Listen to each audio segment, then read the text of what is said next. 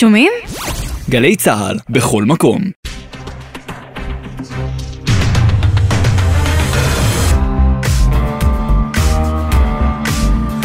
שלום לכם, ערב טוב. רצועת הביטחון הערב לראשונה ומעתה במתכונת מורחבת בת שעה מדי ערב בימים ראשון עד רביעי.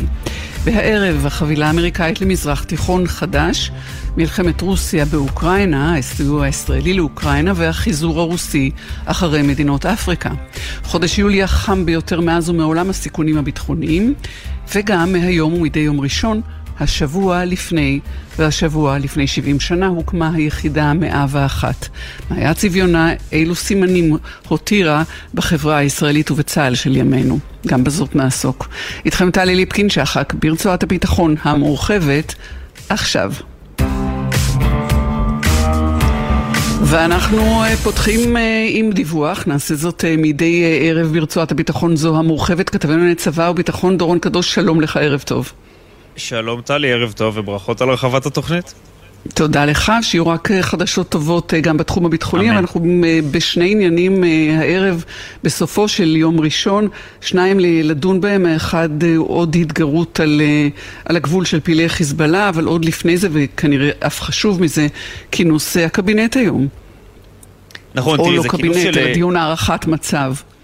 נכון, בדיוק. דיון שמכנס ראש הממשלה נתניהו, דיון מצומצם בהשתתפות של שר הביטחון גלנט, השר רון דרמר וכמובן ראשי מערכת הביטחון, הרמטכ"ל, ראש המוסד, ראש השב"כ, ראש המל"ל הנגבי ויתר בכירי צה"ל ומערכת הביטחון, כשהדיון הזה עוסק בזירה הצפונית, בפרובוקציות, בהתגרויות של חיזבאללה בגבול הצפון במהלך כל החודשים האחרונים, כשהאירוע המרכזי כמובן, שהוא גם אירוע שעדיין פתוח, שעדיין לא נפתר, זה האוהל של חיזבאללה שמוצב בהר דוב, 30 מטר בתוך שטח ישראל. האוהל הזה נמצא שם בתוך השטח הישראלי כבר כמה חודשים, כשישראל דנה עם עצמה ומתלבטת עדיין איך לפתור את האירוע הזה. מה שעשו למעשה במהלך כל השבועות והחודשים האחרונים זה לנסות למצות את המישור הדיפלומטי, לפעול מול גורמים בינלאומיים, מול כוח יוניפיל של האו"ם, מול ארצות הברית, כדי לנסות ולגרום לפינוי שלהם מרצון, בלי הפעלת כוח. ואחד הדברים שדנו בהם היום אה, בדיון הזה אצל ראש הממשלה זה גם איך ישראל עכשיו מתמודדת עם העניין הזה כשנראה שהמישור הדיפלומטי לא כל כך מצליח להביא תוצאות והישגים בשלב הזה. אז שימי לב להודעה מאוד מעניינת שיוצאת מהכיוון של לשכת ראש הממשלה. נאמר שם, ראש הממשלה קיבל את ההמלצות ואת דרכי הפעולה שהציעו צה"ל ומערכת הביטחון. והאמירה הזו היא כמובן אה, הודעה חריגה מאוד. לא מקובל להודיע בפומבי ובאופן רשמי מה אה, המליץ הדרג הצבאי והאם הדרג המדיני קיבל את ההמלצה שלו או לא קיבל את ההמלצה שלו. לשכת ראש הממשלה כן עושה את הדבר הזה הפעם, וזו בחירה מעניינת. נדמה שראש הממשלה נתניהו כאן מנסה להבהיר מראש ומלכתחילה שלא משנה מה תהיה דרך הפעולה שבסופו של דבר יוחלט לנקוט בה אל מול האוהל הזה של חיזבאללה, הוא כדרג מדיני החליט לעשות את מה שמערכת הביטחון המליצה לו. אז כמובן, אם יוחלט לפנות את האוהל, נראה שראש הממשלה כאן כבר מכין מראש את הקרקע לאמירות בסגנון שהממשלה דוחפת למהלכים צבאיים כדי להסיט את תשומת הלב מהחקיקה המשפטית, אבל זה עובד גם בכיוון ההפוך, גם אם יוחלט שלא לפנות את האוהל, אז אל מול הביקורת מימין, שאולי אה, צריך לפעול באופן יותר אה, אה, אגרסיבי מול חיזבאללה, אז גם אה, לעניין הזה כבר ראש הממשלה מכין את הקרקע.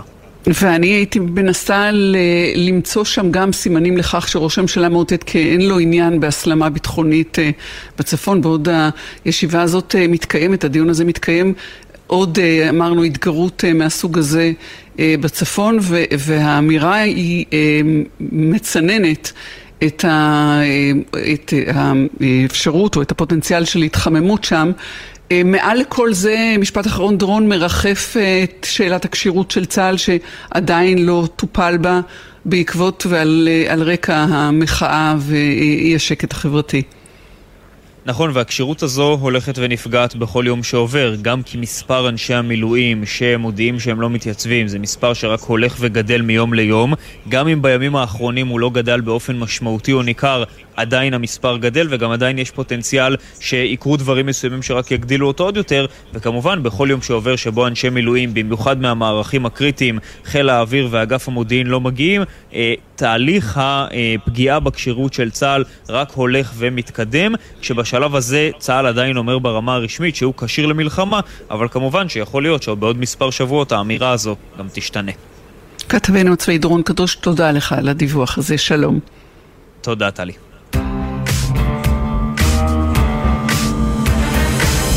כמובטח, הנושא הראשון שלנו הוא החבילה האמריקאית למזרח תיכון חדש. שלום לך, דוקטור יואל גוז'נסקי, חוקר בכיר במכון למחקרי ביטחון לאומי, מי שהיה איש משרד ראש הממשלה בעבר. ערב טוב לך. שלום, ערב טוב, טלי. אה, אי אפשר שלא לקשור אה, את השיחה שלנו גם אה, לאי השקט בצפון, למעורבות של איראן שם עם חיזבאללה. ובתוך המערך הזה, הנה רוקם נשיא ארצות הברית איזושהי חבילה שתקשר ותפשר בין ישראל, סעודיה, העולם הערבי, אכן מזרח תיכון חדש, אבל לא ללא, ב, ללא תנאים. מי המרוויחים, מי המפסידים, וכמה בכלל אנחנו קרובים למימוש, אה, אה, דוקטור גוז'נסקי.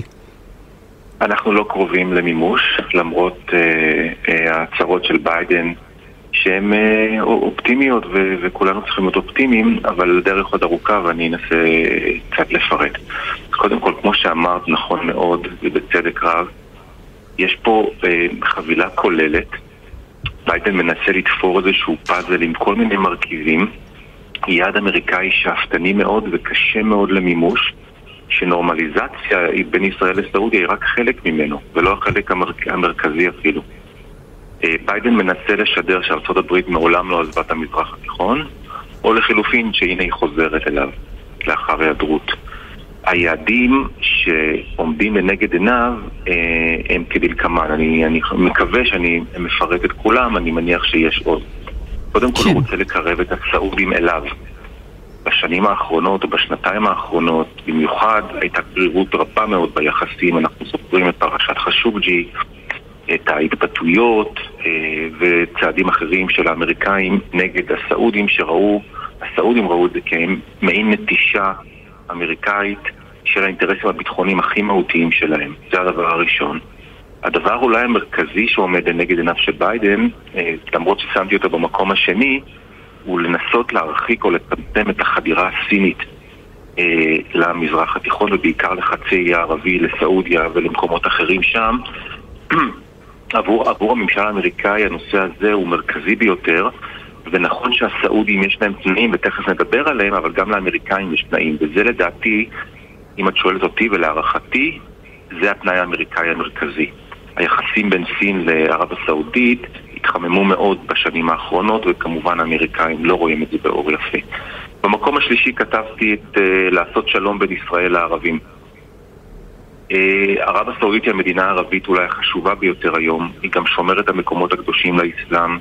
מיליארד וחצי מוסלמים ברחבי העולם נוהים לעברה ומסתכלים מה היא עושה, ולכן אה, הסכם איתה גם יעניק לישראל לגיטימציה לעשות שלום או נורמליזציה כזאת או אחרת, אגב, עם מדינות מוסלמיות אחרות, אולי אינדונזיה, אולי אחרות. אה, יש פה ניסיון אמריקאי. זה אינטרס, אז דקה, דקה, דקה, נגיד אם ככה, זה יכול להיות אינטרס ישראלי, זה מסביר למה לנו זה טוב. אבל למה זה חשוב לאמריקאים? זה גם טוב לאמריקאים, כי אני חושב שלאמריקאים יש אינטרס לחזק את ישראל. וככל שישראל מקובלת באזור, אה, או בכלל במעגלים אפילו רחבים יותר, זה גם אינטרס, אה, זה גם אינטרס אמריקאי. בוודאי שזה גם אינטרס ישראלי. הנקודה הבאה היא גם כן אינטרס ישראלי, לחזק את החזית מול איראן. והאמריקאים חושבים שבמהלך הזה הם יכולים לתרום גם לגיבוש של חזית מול איראן אם הם מקרבים אה, חתיכות שונות בפאזל שהיום אה, לכאורה לא מדברות אחת עם השנייה באופן אה, גלוי לפחות וזו ישראל וערב הסעודית. יעד נוסף זה לסיים את המלחמה בתימן זה מאוד חשוב לאמריקאים, כלומר להביא יציבות לאזור. Mm-hmm, mm-hmm. יעד נוסף, אולי לא פחות חשוב, הוא למכור נשק והרבה האמריקאים, כמדווח בעסקה הזאת, הולכים למכור נשק ב... אני חושב שזאת תהיה עסקה היסטורית בממדים שלה, של כמות, ו... ולא רק כמות, איכות הנשק. ופה תכף נפתח סוגריים ונדבר מה זה עושה ליתרון הצבאי האיכותי הישראלי באזור, לכם את זה לא עושה לו טוב. Hmm. אה, דבר נוסף, אני חושב, אני אומר את זה בזהירות, כי יש פה נגיעה פוליטית מסוימת, יכול להיות שלממשל ביידן יש גם רצון למעורבות מסוימת בנוף הפוליטי הישראלי, וכך הוא חושב שאם הוא אה, סוגר איזושהי עסקה כזאת בין ישראל לערב הסעודית, שישראל אה, בעסקה הזאת תידרש לכל מיני, בוא נאמר, ויתורים מדיניים מול הפלסטינים, והיא תידרש לכך, אה, זה יחייב גם שינוי קואליציוני בישראל. ויש הרואים בזה סוג של מעורבות אמריקאית, אה, ודווקא בנושא הזה אני לא רוצה להרחיב יותר מפאת הרגישות שלו הפוליטית. הנקודה האחרונה שאני רוצה לציין היא גם כן אולי מהותית לביידן, כי בסוף מדובר פה באנשים. ביידן יכול להיות שהוא רואה בעסקה הזאת תרומה פוליטית עבורו לקמפיין oh. הבחירות שהוא תכף נכנס אליו, mm-hmm. ויש לי גם אולי לפרס נובל שהוא מאוד מאוד רוצה לקבל.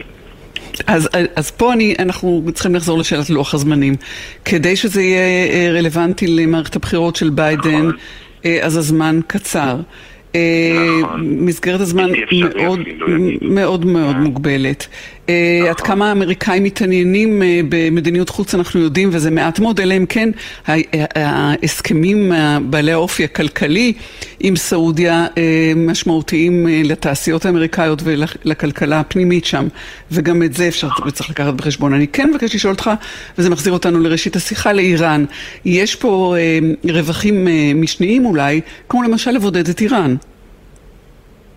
בהחלט, בהחלט, אה, התייחסתי לזה. אה, אה, אני חושב, תראי, לבודד את איראן כן, אבל ראינו מהלך סעודי אחר, שדווקא של התקרבות לאיראן. נכון, אבל... כן.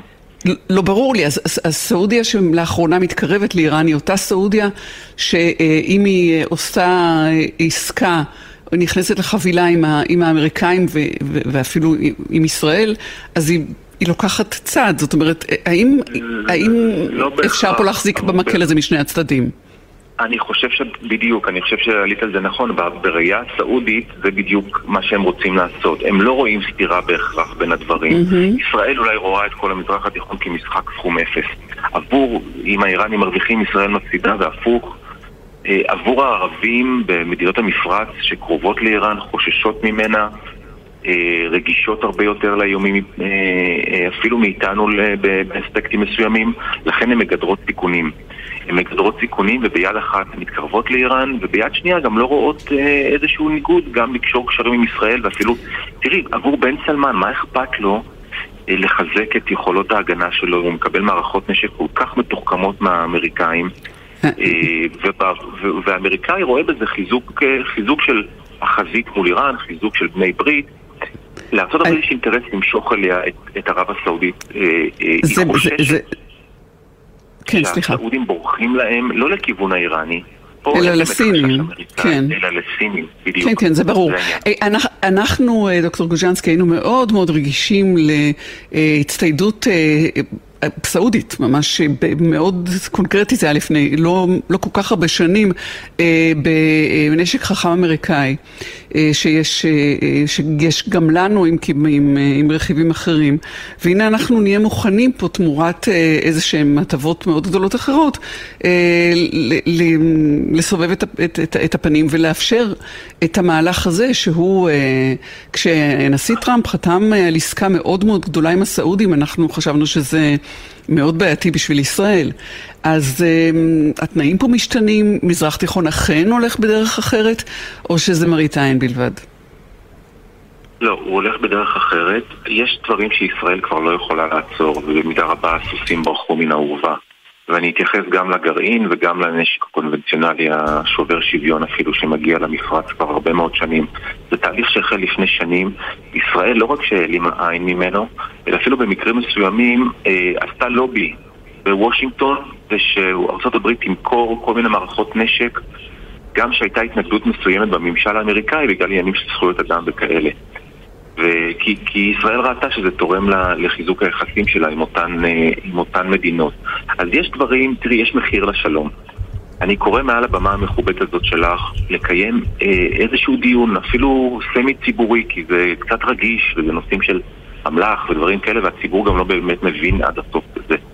אבל אה, נרקמה עסקה עם איחוד האמירויות לפני כמה שנים, ובמסגרת mm-hmm. העסקה הובטח או לא הובטח למטוס כזה או אחר. אה, שעדיין לא הגיע אגב, אבל זה לא משנה.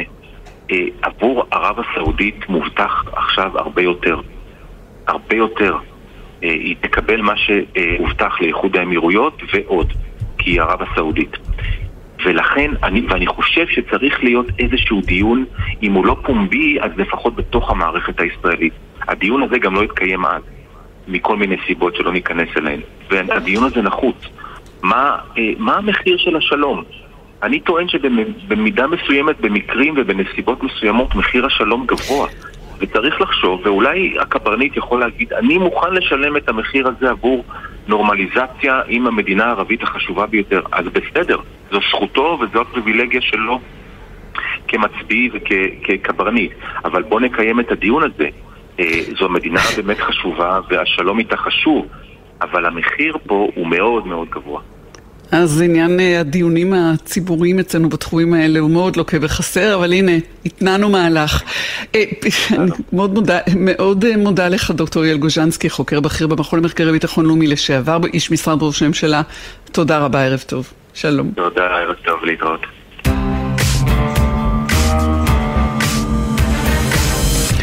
מהסכמי שלום להמשך מלחמה צבי מגן, מי שהיה שגריר אה, ברוסיה ובאוקראינה, ראש, אוקראינה, ראש נתיב, חוקר בכיר ב-INSS, המכון למחקרי ביטחון לאומי, שלום רב לך.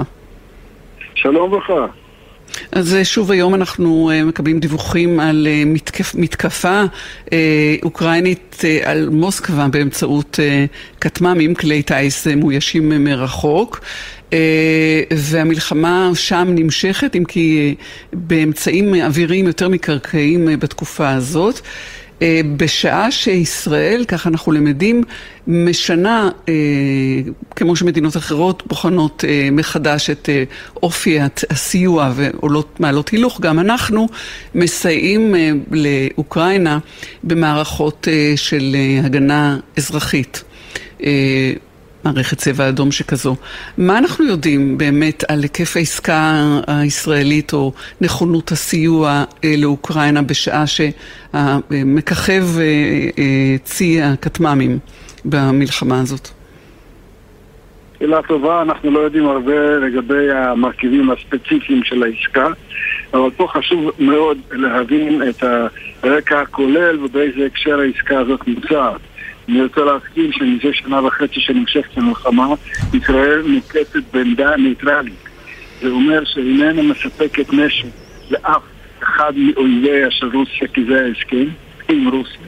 ורוסיה איננה מספקת נשק, שובר שוויון לפחות, לאויביה של ישראל. ויש יש מספיק כאלה חברים של רוסיה, אני מזכיר את איראן בראש ובראשונה, ויש גם אחרים. ההסכם הזה אה, בתוקף כולל אה, הרגע הזה, ונושאים מאוד קנאים לגבי המשך קיומו. וישראל נזהרת למרות שיש לחץ אה, לא מבוטל כלפיה מכל מיני אה, מחלקי הציונים בבית או בחוץ שטוענים שאנחנו לא בצד הנכון של ההיסטוריה. ישראל ניסתה להשתפק במימד הומניטרי ופה ושם אה, מגניבה איזה משהו, נאמר טכנולוגי או ציוד, אבל לא אמצעי לחימה, לא משהו קינטי וזה כולל גם את הפרויקט, לא פרויקט, נקרא האספקה כביכול של ציוד הכרעה אה, שישראל אמורה לספק, היא מאוד מקפידה שזה יתקבל כלא אמצעי לחימה, אלא כאמצעי... או אמצעי הגנה. יש לך עמדה משלך, השגריר צבי מגן? חס ושלום, לא מביע דעה, אני יודע בדיוק מה השיקולים של ממשלת ישראל, אני תומך משום שזה כל הממשלות האחרונות מאז תחילתה של המלחמה, לעשות את הצעד הנכון. אני רוצה להזכיר שרוסיה נמצאת מזה בגיל שמונה שנים בסוריה, וצבא רוסי נמצא על גבולה של ישראל, יש הבנות והסדרים, ישראל ממשיכה לבצע את מה שהיא צריכה לעשות בסוריה במישור הביטחוני, כלומר לתקוף את היעדים האיראניים, זאת ההבנה עם הרוסים, וישראל איננה מתערבת בשיקולי פעילותה של רוסיה, בסוריה, באותה סוריה יש הבנות בקו אדום וכולי וכולי, ויש גם הבנות לגבי מה שאמרתי, אספקת נשק ליריבי שני הצדדים, וזה בתוקף, ישראל אוהבת לא אוהבת זה לא שאלה, השאלה היא בעצם מה המשמעויות, המשמעויות שישראל מפרה את זה, או יוצאת מההסבר הזה, אה, פה יש לקחת בחשבון את המשמעויות בסוריה. כן. אני חייב רק לציין שברוסיה יש בזמן האחרון קולות צורמים, לא נעימים. לגבי כל מיני יחסים עם ישראל, מאוד יכול להיות שזה סוג של מנופי לחץ כדי שישראל חלילה לא תשנה את מדיניותה, וזה קשור במה שדיברנו. אתה צופה ששאר מדינות אירופה ואחרות שתומכות באוקראינה באמת יעלו הילוך באופי והיקף הסיוע שהם ייתנו, בשעה שיש סימנים להיחלשות גם של צבא אוקראינה מטבע הדברים? זה פה נושא מאוד רגיש וכל המדינות האירופאיות, הן לא בזכות עצמן אירופאיות, זה נאט"ו. נאט"ו נלחם ברוסיה על אדמת אוקראינה, זה הדדי שם, ויש קווים אדומים. הקווים אדומים זה תרגום לשפת בני אדם, זאת אומרת שימוש בנשק בלתי קונבנציונלי מצד רוסיה. וקבענו את הקווים, זאת אומרת נאט"ו לא יהיה בשטחה של אוקראינה, לא יספק נשק מצד איזון, טילים ארוכי טווח ושכמותם. לא ייקח על עצמו הגנה של שמי אוקראינה ועוד כאלה דברים, לא יתקפו ישירות שטח אוכלוסייה לצבא אוקראיני וכך הלאה, אבל לא, אז היא חופשית להשתמש בנשק גרעיני, ולכן נאט"ו לא נמצא באוקראינה, ונאט"ו לא יספק מה יספק את מה שמספק בחילוץ חילות, הטנקים, את מערכות, את המטשים, טילים כאלה ואחרים, לא הרבה. ישראל זה חברת טובה, בישראל הבעיות הרבה יותר מורכבות מהסיבה שנמצאת כרגע ומגע ישיר שחיכוך עם הרוסים פה, באזור. ויש לנו טירן באופק ואנחנו עוד לא יודעים איפה תהיה רוסיה כשאנחנו מסתבכים להם. בינתיים, ותוך כדי זה, כן מדברים גם על סיוע עקיף של ידע, של טכנולוגיה ישראלית.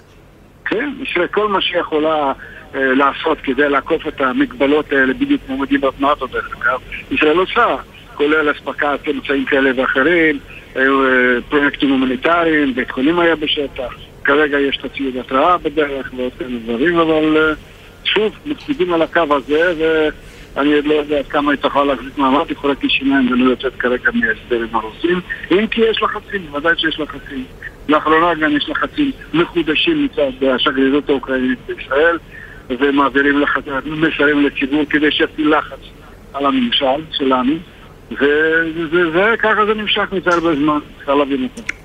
אתה מתרשם, אתה מתרשם צבי מגן שיש איזושהי נכונות להידברות והייתה איזו אמירה רוסית שרמזה לנכונות לבוא, לבוא בדברים כדי להגיע להפסקת הלחימה? טוב, זה, זה נושא מורכב. רוסיה לא במצב. בתשובה של כן ולא. ורוסיה מהשבוע הראשון למלחמה שהסתבכה בה, שלא התכוונה לכזה דבר, והסתבכה במלחמה הזאת, היא מנסה להשיג אה, הסדר. נסיים את זה, לעשות את זה בשלום, בכבוד, בלי נזק, אינטרסטי וכו', והיו כבר כמה סבבים, אני מזכיר גם שראש ממשלת ישראל, בנט כן, כן, זכור לנו. כן.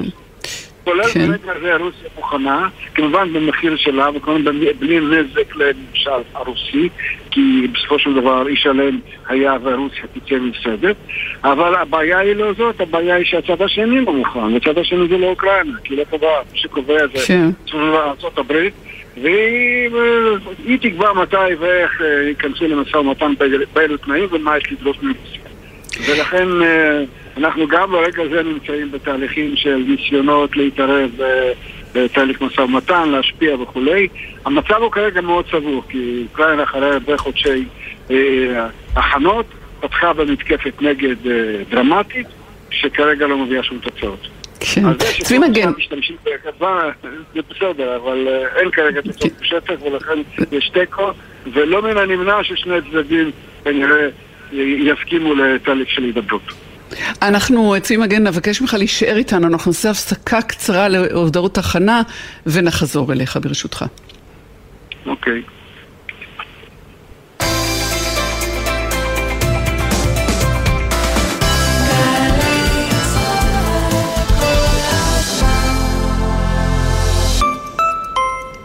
בכל חמישי בחצות. שלום לך, שחר אמנו. לילה טוב, בן. מה המצב? זה הזמן.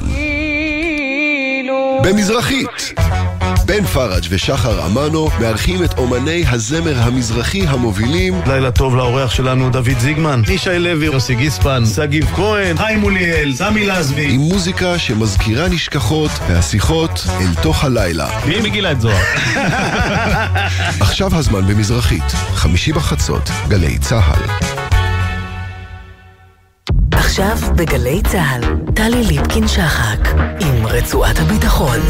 הבית של החיילים, גלי צה"ל. שבע עשרים ושמונה, עשרים ותשע כבר, אנחנו בחלק השני של רצועת הביטחון המורחבת מהיום, אה, מעתה ואילך, מדי ימים אה, ראשון עד רביעי, רצועת הביטחון בת שעה. אנחנו איתך צבי מגן, מי שהיה שגריר ישראל אה, ברוסיה ובאוקראינה, גם ראש נתיב, ומוסיפים לשיחה אותך דוקטור עירית בק, ראשת התוכנית ללימודי אפריקה באוניברסיטת תל אביב. שלום לך. שלום, ערב טוב. ערב טוב, תכף אה, נדבר רק איתך, אבל עוד נשאיר רגע את אה, צבי מגן איתנו, הקו די משובש, אז אנחנו נעשה את זה לא באריכות יתרה, משום שבהמשך אה, אה, לסיפור אה, של אה, רוסיה ואוקראינה, אנחנו אה, מדברים אה, על אפריקה, ומתברר שיש ניסיון רוסי במסגרת המאמץ אה, אה, ליצור בריתות אה, ולחזק מחנות בהתכתשות האינסופית הזאת, אה, גם של רוסיה לאחוז ביחסים עם אפריקה ולקבל את ה... תמיכה של